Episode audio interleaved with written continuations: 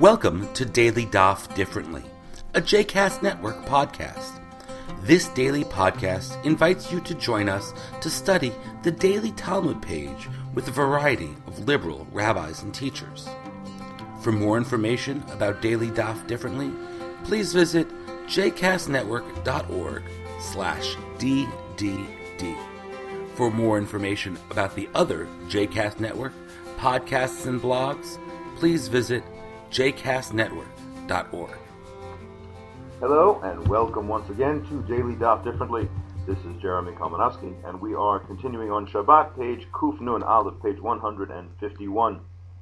The first part of the page continues the prior conversation about the planning on uh, the end of Shabbat, four things that will be done after Shabbat, and that passage as Shabbat is ending into uh, into the weekday.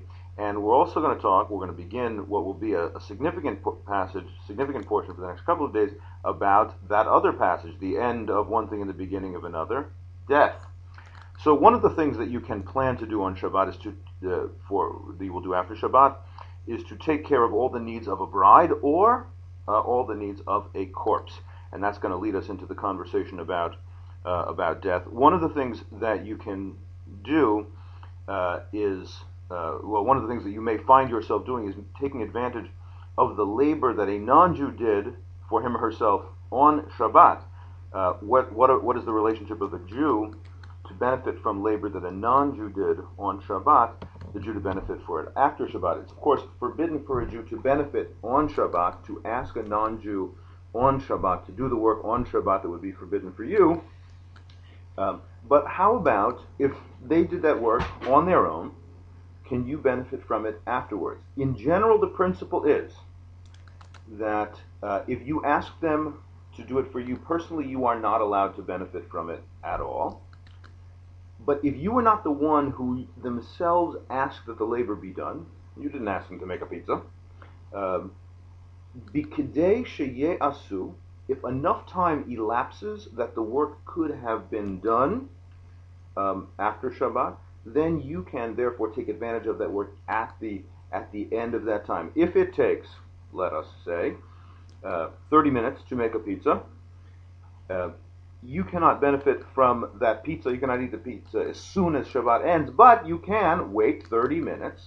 Even if the pizza was made on Shabbat, if you wait b'kidei sheye'asu, long enough for the time to elapse, you can then benefit from, from the labor after Shabbat. So, if you happen to go to a uh, uh, pizza restaurant, as there is one here on, you know, where I am in New York City, uh, there's a kosher pizza place owned by non-Jews um, on Broadway, and you could go to Cafe Viva, uh, not the moment that Havdalah ends, but you should wait long enough that that food can be made after Shabbat, wait that thirty minutes or whatever it is, and then, and then, uh, benefit from it. The, we're talking specifically in the Talmud now about things like shrouds and coffins.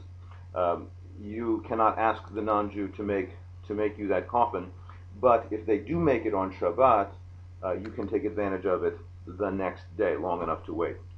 Now, the uh, this leads us into a whole conversation, though, about death, and there's all kinds of really interesting material, both things that you can infer about how it is that they treated dead bodies, such as Uh, keeping them cool so that they don't swell up, and uh, placing them on the ground. You can you can derive, you know, you can you can infer what they did by the, the laws about how it is that you are supposed to treat a dead body, tie up the jaw and such things like that.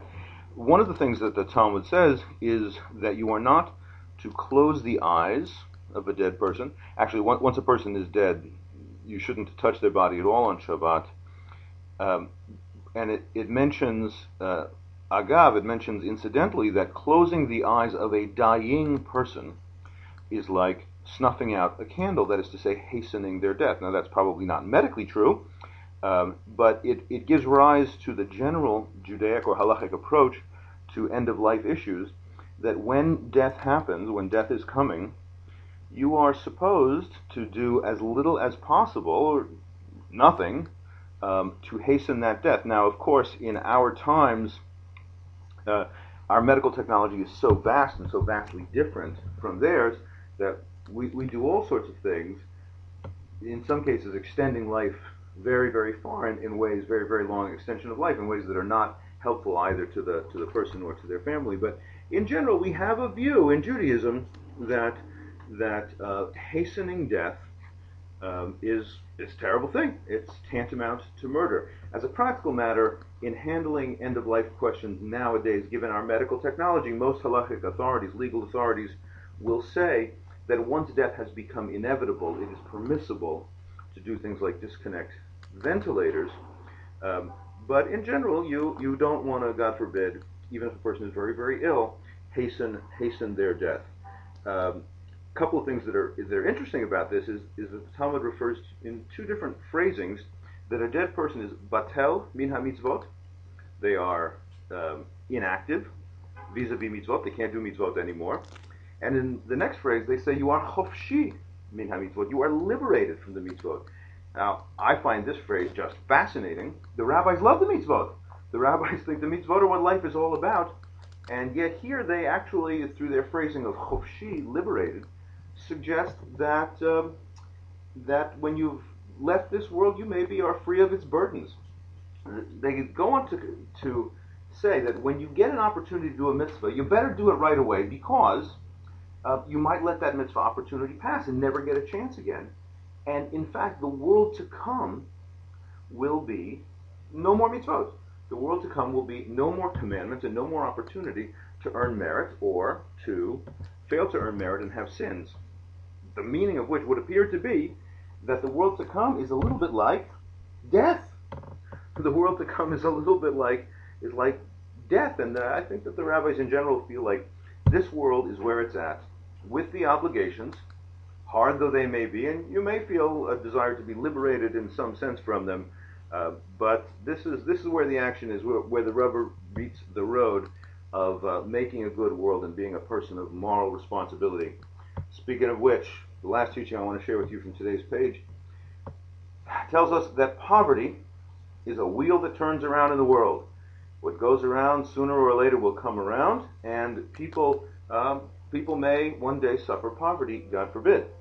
But that does leave us with uh, with uh, something we can do about it. I can't promise that we'll always work this way, but it uh, it ought to work this way. Uh, Tanya, Rabbi uh, Rabbi Gamliel bar Rabbi Omer. Rabban Gamliel, the son of Rabbi, says that Kol hamirachem al habriot mirachamim alav min hashamayim. All who show mercy to their fellow human beings, heaven will also show mercy to them. The Kol she'eno mirachem al habriot, but those who are not uh, merciful towards their fellow human beings, ein mirachamim alav min hashamayim, then heaven will not be merciful towards them. I myself look forward to heaven's mercies at all the time, but it's a good way to earn them too, to share kindness with your fellow uh, human beings, your brothers and sisters.